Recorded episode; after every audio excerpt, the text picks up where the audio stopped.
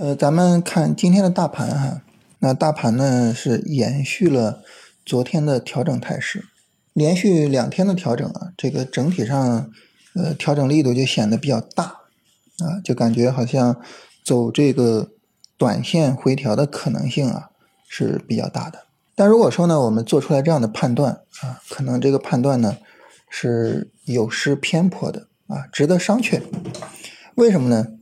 呃，我们哪怕不去看板块啊，就仅仅看大盘指数，就能够发现，呃，上证指数之所以走出来连续两天的调整，是因为啊被上证五零带动的啊。当然，上证五零呢又是被像白酒啊之类的这些板块给带动的，是吧？但是呢，我们看创业板指啊，看国证两千，你会发现它们调的很小，啊，调的小到了。就如果说它不是大盘指数，而是一只股票或者是一个板块指数的话，那它都是可以做的，对吧？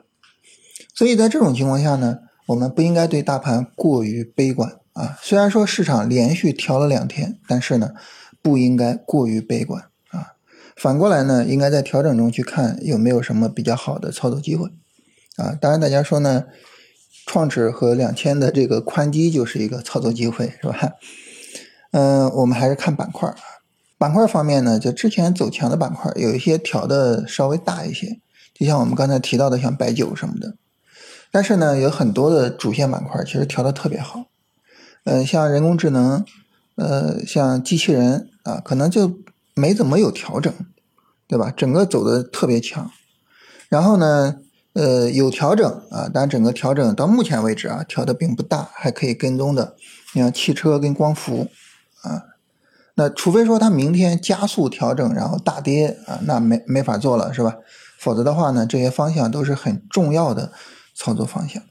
所以整体来说呢，就有一个感受，就是大盘已经没有办法反映市场的真实情况啊。我们要去看市场真实的情况，要说这个呃，现在是机会还是说风险？其实可能呢，呃，看板块。会更有意义一些，甚至呢，就多看看个股啊，多看看板块里面的强势股，看看强势股的这种延续性怎么样。所以呢，就是我们在看盘的时候啊，在对市场做判断的时候，不能偷懒啊，不能说看一看上证指数啊就下定论了啊，说市场是什么样，然后我们要怎么做啊，不能这样，是吧？要综合各方面的信息啊，既要综合各个不同的大盘指数。也要综合大盘指数和板块啊，那么更重要的可能就是综合各个板块的强势股的情况。所以总体来说吧，就是现在市场调整呢是一个机会啊。我们明天重点的还是关心这些强势的板块，他们的调整情况啊。只要说他们调整不加速，不往下大跌，那么明天啊还是一个比较重要的超短的操作机会。